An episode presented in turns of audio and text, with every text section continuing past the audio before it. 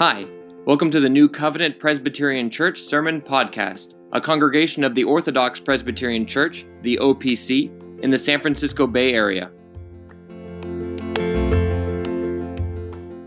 Amen. Brothers and sisters, please remain standing and turn in your Bibles to Matthew chapter 11.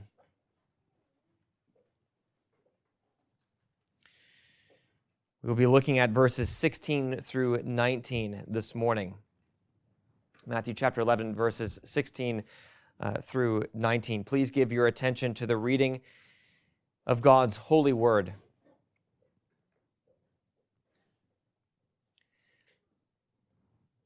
But to what shall I liken this generation? It is like children sitting in the marketplaces and calling to their companions and saying, We played the flute for you, and you did not dance. We mourned to you, and you did not lament. For John came neither eating nor drinking, and they say, He has a demon.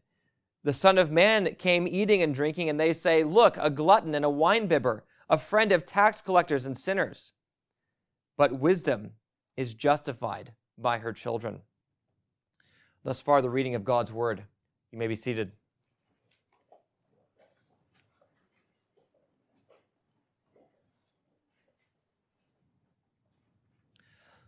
Let's go to the Lord once again in prayer.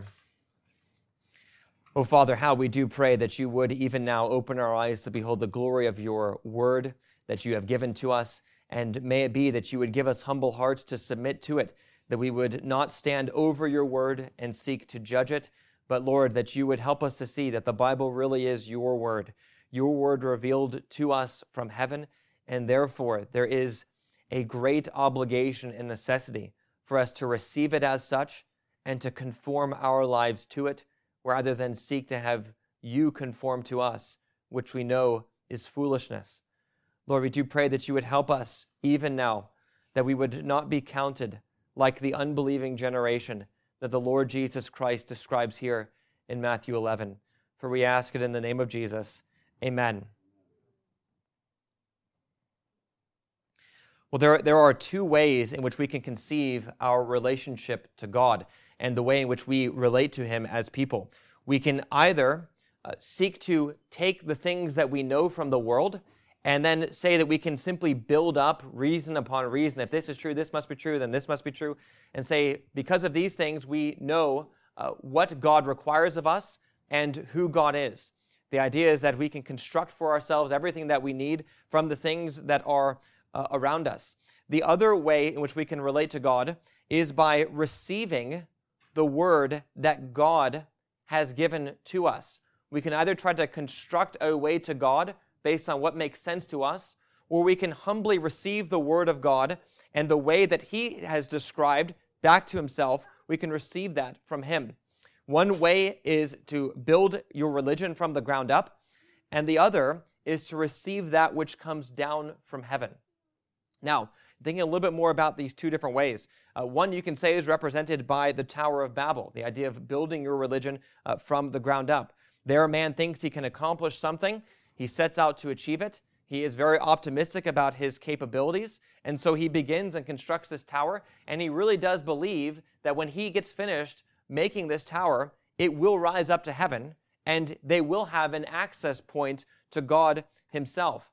And today we do not construct temples in this sort of way, but there are ways in which there are religions and religious ideas, particularly even Christian ones, that are constructed uh, so as to be based on simply the mind of man.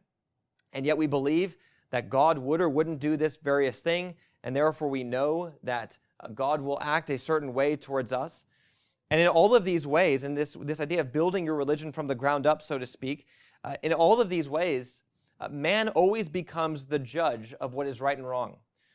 So the idea is we can look around us and we have every confidence that we can understand, apart from the word, uh, what God requires of us. We know how God will act.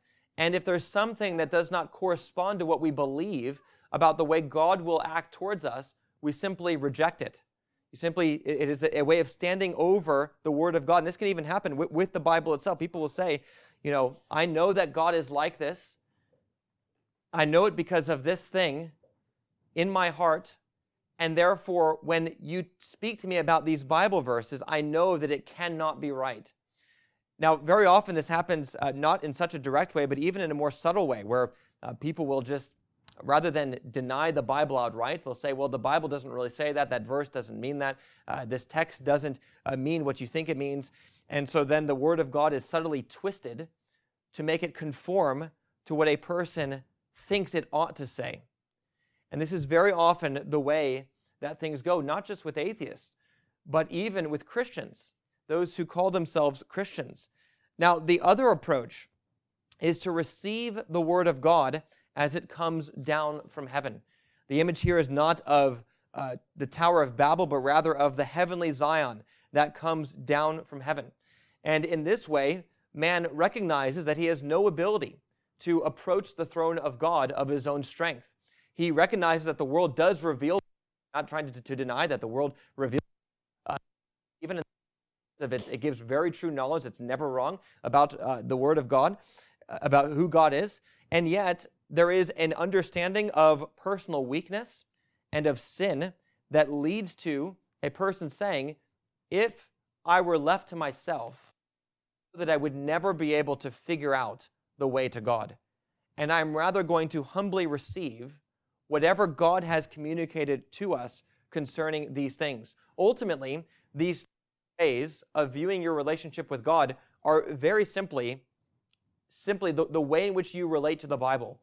Do you put yourself, when you hear the word of God, do you put yourself over it as its judge, or do you submit to it and humbly put yourself under it such that you are willing to be conformed to it? Or are you rather seeking to have God conform to your thoughts of him? One of them is a is the unbelief that the Lord Jesus Christ describes here. It's very proud. It thinks it can succeed in climbing to God. And the other is humble. It recognizes that the only way you could possibly get to God is through the way that God himself has revealed. Now, what does this have to do with this particular text? Why is uh, this description being given here as the Lord Jesus Christ gives this the, the description of the generation and, uh, that he was living in? The reason is because Christ here is generation that he is living in. And if you were to ask what made them wicked, what made them wicked and unbelieving, the answer is is that when Jesus and John the Baptist came to this generation, they demanded that Jesus and John conform to them.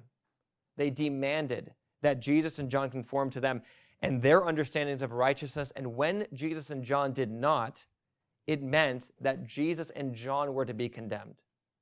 They were unwilling to conform themselves to the Lord Jesus Christ and to the message of John the Baptist. They rather said, We will stand over you and judge you, and we will judge you to be prophets and of God if you check the boxes that we demand that you check. This is the characteristic of unbelief that the Lord Jesus Christ is describing. And, brothers and sisters, it is always a great characteristic of unbelief in every age. It is not anything new whatsoever. You'll remember in the context, this is actually going to be uh, here the very last thing that the Lord Jesus Christ says as part of his testimony to the, to, uh, the world about John the Baptist. You remember in, in the beginning of Matthew chapter 11, John the Baptist had come and he was uh, doubting whether or not the Lord Jesus Christ was really the Messiah. And so, after sending them away, uh, the messengers away back to John to, to, to comfort and give assurance to John, he then described the greatness of John. And what the Lord Jesus Christ said in, in, chapter, in verses 7 through 15 is that because of the greatness of John, you know, there's, there's no one born of woman greater than John up to this point. And what John's coming means is it means that the kingdom of God has come and what he says is, is that those who understand this are seeking forcefully to enter the kingdom of God. They have submitted themselves to the word of God. They understand what is happening, and therefore they're seeking to enter. This passage is simply to say that the generation, by and large, is not like that. That the generation in which Jesus is living, rather than understanding that John's coming, meant that the kingdom of God itself had burst into earth. That rather, uh, this generation looks at John and Jesus and says, Well, no, you just have to conform to us, and if not, we will not receive you. They had they were completely blind to the reality of what the coming of John and what Jesus. And because of this, because of this great wickedness, we will see next week in verses 20 through 24 that there are great words of condemnation and judgment that are pronounced. Uh, if you seek to demand that God conform to your way of thinking, and if you say you will not receive the word of God on any issue because of something in your life, that something in your heart that you believe means it just does not make sense to you, it is not something that uh, I don't think God would do, if that is your attitude towards the word of God, then you are in the category of the unbelief of the generation to which Jesus now gives these words. And what that means, brothers and sisters, as well, is, is that the woes that are pronounced are, are also things that are warnings given to you in verses 20 through 24. Now, we'll look at this passage under two headings. We'll look at uh, first in verses 16 and 17 the uh, the the metaphor that the Lord Jesus Christ gives for the, the, the unbelieving generation, and that is of, of children sitting in a marketplace. So the way the passage works is there is a this comparison that's made, and then it's explained in verses 18 and 19. So we'll look first at the at the uh, comparison, and then we'll look at the explanation that is uh, given. So m- remember, the idea is that the the unbelieving generation is compared to children that are sitting in a marketplace. Now, as we look at verses 16 and 17, it's important to keep in mind that in the explanation given in verses 18 and 19, um, the explanation does not include every element of the parable. So the Lord Jesus Christ doesn't say, you know, this equals this, this means this. There is a, a general comparison that's given, and then a general explanation that's given. And so because that, it's important for us to understand uh, some of the ins and outs of the parable itself before we get uh, to the uh, explanation that's given. The first thing that you need to recognize about verse 16 is you'll notice that it, that it is the generation that is compared to children sitting in the marketplace. So the idea of the comparison is the generation that Christ is speaking to, they are like the children that are sitting in the marketplace. Now, the reason I emphasize this is because uh, the children themselves are the ones who are going to be described as evil. Um, some argue that Christ and John are the children, and that they are the ones who uh, either came playing the flute or mourning, and that the people didn't respond to their message. Um, but this is really contrary to, to what Jesus Christ here does in terms of the generation. It is he's not comparing himself to the children sitting in the marketplace, with then the people being those who did not respond to the children. It is rather the generation itself which is uh, the children. And you'll notice then that the one thing that's described uh, about the children in verse 17 is that they are um, either singing the flute, they're, they're either playing the flute and, and, singing songs of mirth, so to speak, or they are uh, mourning at one another. They, they're, they're mourning, uh, or they are singing the flute, or, or, playing the flute and singing. And the point is, is that uh, the children are basically moving quickly from rejoicing to mourning as part of their play.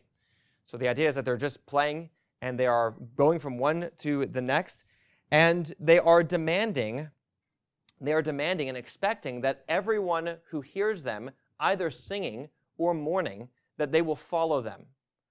And the children are upset when they see, you know, we are playing with all of these songs of joy.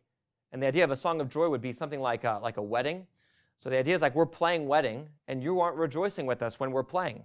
Or we are we are playing regarding the mourning of the loss of a loved one and you're not mourning with us. You are are not submitting yourselves to what we are saying you need to do uh, in all of these situations. The, the children are foolish because, uh, not just because they are moving from one to the other very quickly, but by the very nature of the case, they are children who are expecting that all others follow them. They, they clearly do not know their place. They do not know, uh, they do not know the, the, their role and responsibility in the world and therefore they are demanding of others whom they should be submitting to that they submit to them. So the idea here in terms of uh, applying this to Jesus and John is that they believe that they can set the agenda for Jesus and John and that Jesus and John must then submit to them. If we play songs of joy, we expect you to dance. We expect you to respond in a way that's consistent with what we are doing. If we sing a dirge. If we are mourning, we expect you to mourn along with us. We expect you to follow our lead, and if you do not, if you do not, then we will ridicule you and we will tell you, look, we have done these things for you, and you have not responded to us. They are sitting in judgment over Jesus and John rather than recognizing that they are the ones that are sent from God. Now, brothers and sisters, throughout history, this has been a common way to treat the Lord Jesus Christ. It's seen in, uh, in the ways in which one relates to the Bible and in ways that uh, someone relates to Christianity in general. And so, for instance, we have uh, many centuries ago, uh, this was more popular, the, the deists.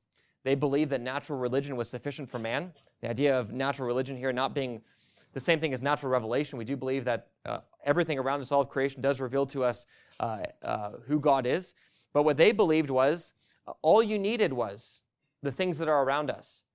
And basically, you could understand everything you need to know about God simply by looking around and building an idea of, of God. You know, clearly God is, is a God of love and this or that thing. And so they would uh, even say that there was no need for supernatural revelation. And the idea then was if you were to tell them something that was in the Bible that, you, that they could not figure out from nature, they would simply reject it. They would say, Well, I have no need of this. The idea there is, again, they're standing over the Bible. They believe they know how to get to God, and they demand that whatever is found in the Bible conform to them. Now, everything that does conform to, the, to, to their way of thinking, they will gladly receive. They'll receive all the parts in the Bible that they, that they want, but they are unwilling to receive anything that contradicts the way they think that man can get to God on his own. Now, this happens again in uh, the 19th and 20th centuries with liberal theology. And there were basically three main dictates in liberal theology. The idea was that they taught the universal fatherhood of God, the, the universal brotherhood of man, and the infinite value of the soul.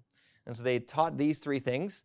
And the idea, again, is uh, if anything contradicts these three things, which they have produced from their own hearts, then it will be rejected. It doesn't matter if it comes from the Bible. Um, and, and in fact, any attempt to say that a teaching of the Bible is important that is beyond those three things is considered uh, unnecessarily narrow and dogmatic.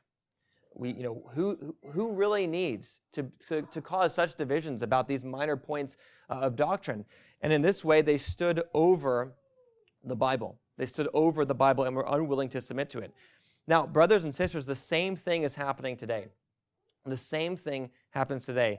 And it happens today especially with today's emphasis on the importance of feelings. The idea is that you explain to someone something that's in the Bible, and there is a response that goes something like this I just know that God wouldn't do that. I just know that God would do that. I, I just know it. This is the argument of universalists today. Basically, the argument is very simply we just know that God wouldn't send people to hell. We just know it. We, we know that God is a God of love, and so they will quote that verse of the Bible, which we also would quote and, and love. Um, but the Bible is abundantly clear. It's abundantly clear that God will send some people to hell. In fact, uh, the very next passage that we'll be looking at next week is uh, filled with condemnations for all of the people who are remaining in unbelief. And even saying that there will be worse punishments for those who simply disbelieve the Bible than there will be for Sodom, which received the judgment of having fire come down from heaven to consume them. And so we know very clearly uh, that the Bible does, in fact, teach that there will be some people that go to hell. And what are the arguments that are used to defend the idea that everyone will go to heaven? It's basically just feelings. We know that God would not do it. The Bible is being subjected to the feelings of man. I know it in my heart. I do not need to submit myself uh, to the scriptures.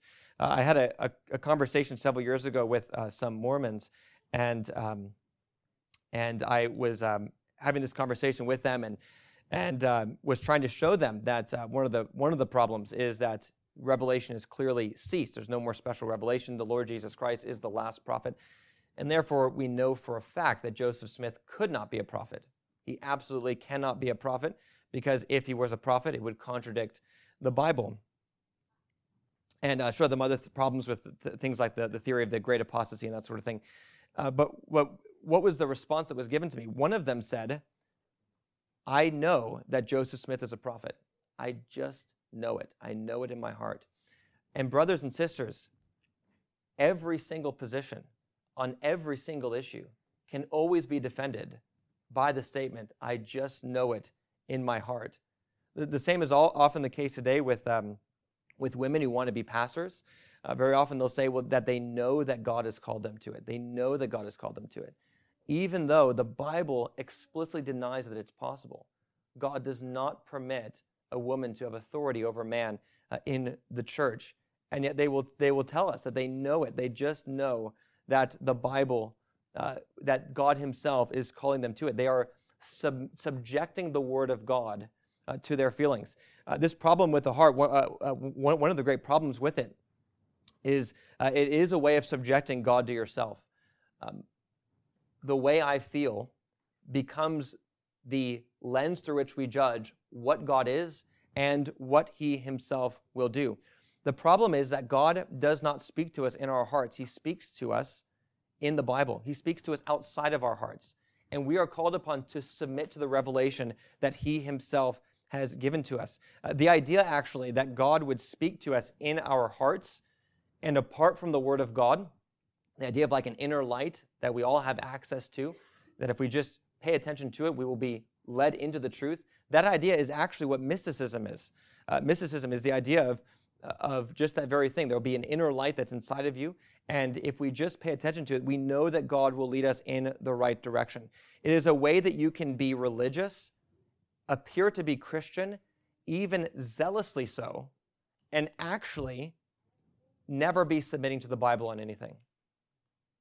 And, brothers and sisters, you have to keep in mind the Jews that the Lord Jesus Christ is describing here, none of them were atheists. None of them were. All of them believed in God. They believed generally in the resurrection of the dead. They worshiped and were even zealous for the worship of God. And their error was that they subjected God to their own thoughts. And Christ calls them a very, very wicked generation. A very, very wicked generation that is doomed to a great judgment. Brothers and sisters, this is the warning that is given to you. You are not to subject God to your own thoughts and feelings. The mark of a true Christian is that he does not stand in judgment over the Word of God and declares from his heart what he believes that could or could not be true regarding God. The mark of a true Christian is humbly receiving the word of God as it has been given.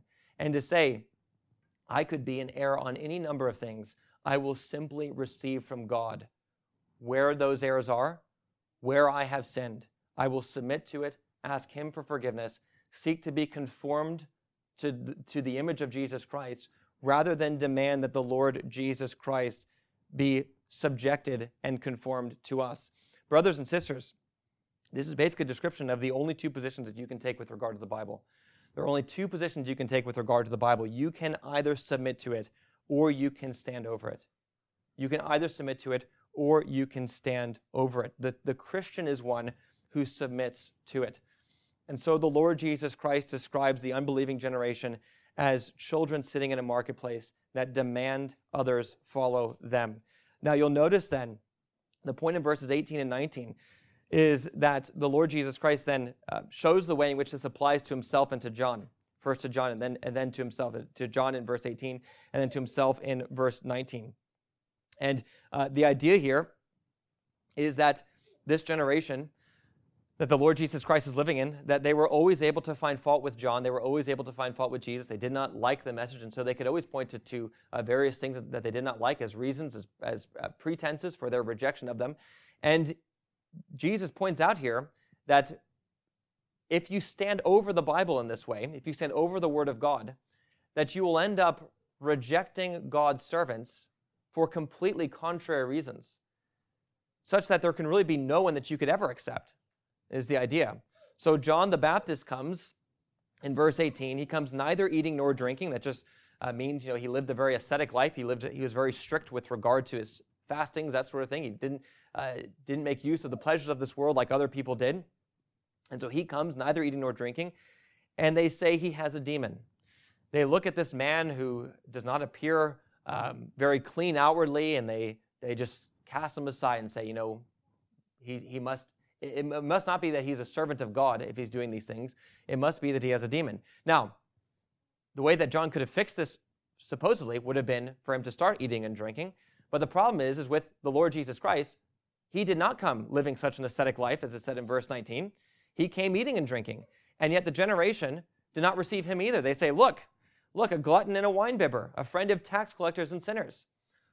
So whether or not John or Jesus were eating or drinking, the, the, the wicked generation that uh, submits, that demands subjection of Christ and Jesus to themselves, they, will, they were always able to find fault with them. Now, the Lord Jesus Christ and John, they never conformed. That's, that's the point. Uh, any faithful servant of God is never going to conform to uh, the dictates of man uh, because the servant of God is always seeking to find his approval from God himself. And so the Lord Jesus Christ doesn't, doesn't in any way bend. Uh, neither does John the Baptist. Even though they appear to be opposites on this point, the ministry of John and of Jesus are one.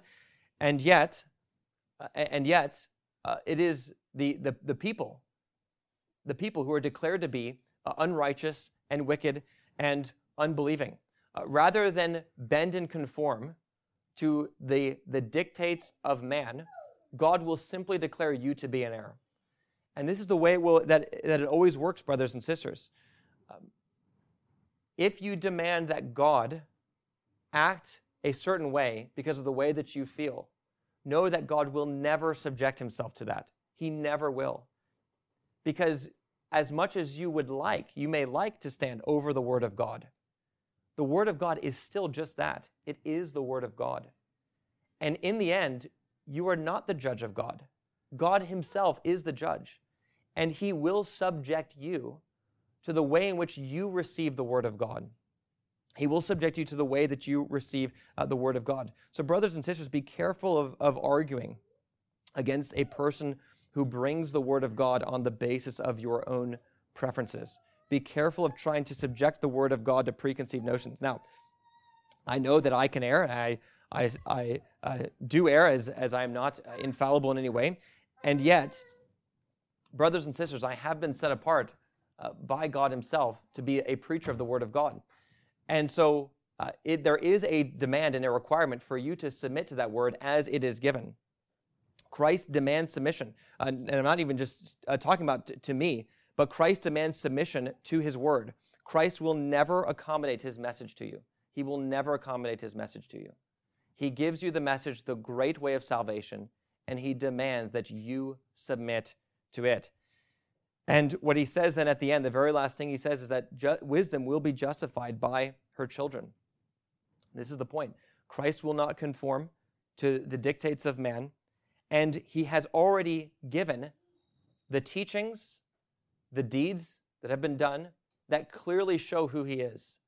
On the last day, if part of your argument before God is, God, I just believe that you would act in this way, and it is for that reason that I could not receive the message of the Lord Jesus Christ. What will be shown to you is that everything that Christ did and that everything that Christ said clearly proved that he was speaking according to the wisdom of God. He will always be justified by his deeds, just as wisdom will always be justified by her children. Everything that Christ has done has clearly shown himself uh, to be the Son of God who has come down from God to give the message of God, which is the only way that you can go to be with Christ forever in the new heavens and the new earth. And so, brothers and sisters, the question is which are you this morning? Are you part of the faithless generation that subjects all things to yourself?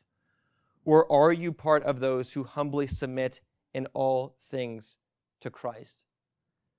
If you are a part of the first, the group that would subject all things to yourself, your own opinions.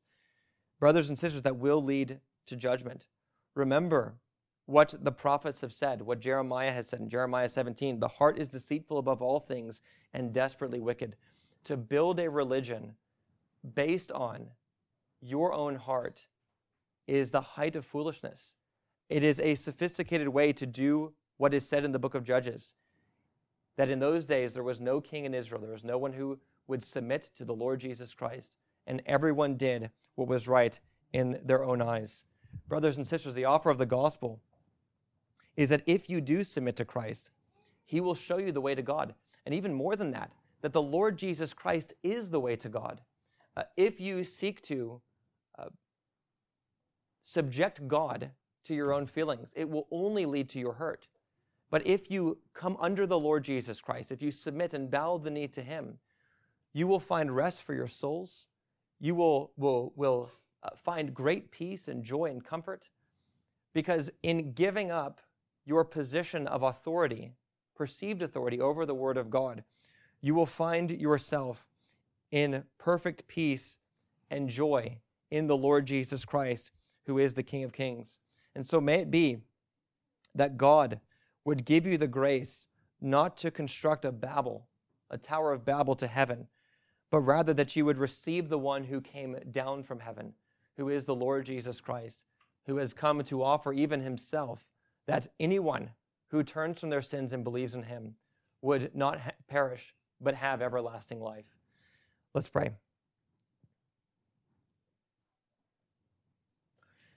Oh, Father, how we do pray for humility, for forgiveness as we think about uh, the ways in which uh, we have sinned even in this way.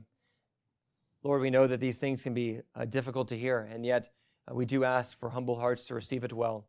Lord, we do pray that you would that you would help us to be humble in this way, and especially, Lord, that you would keep us from deceiving ourselves, that we would not that we would not think that we are yours if we are those who are not truly submitting to you in the word. Lord, grant repentance and faith, and may it be May it be, O Lord, that there would be none lost in this congregation. Lord, may it be that all would seek very humbly to receive the word of God and to build their lives on it. For Lord, we do ask all this in the name of Jesus. Amen.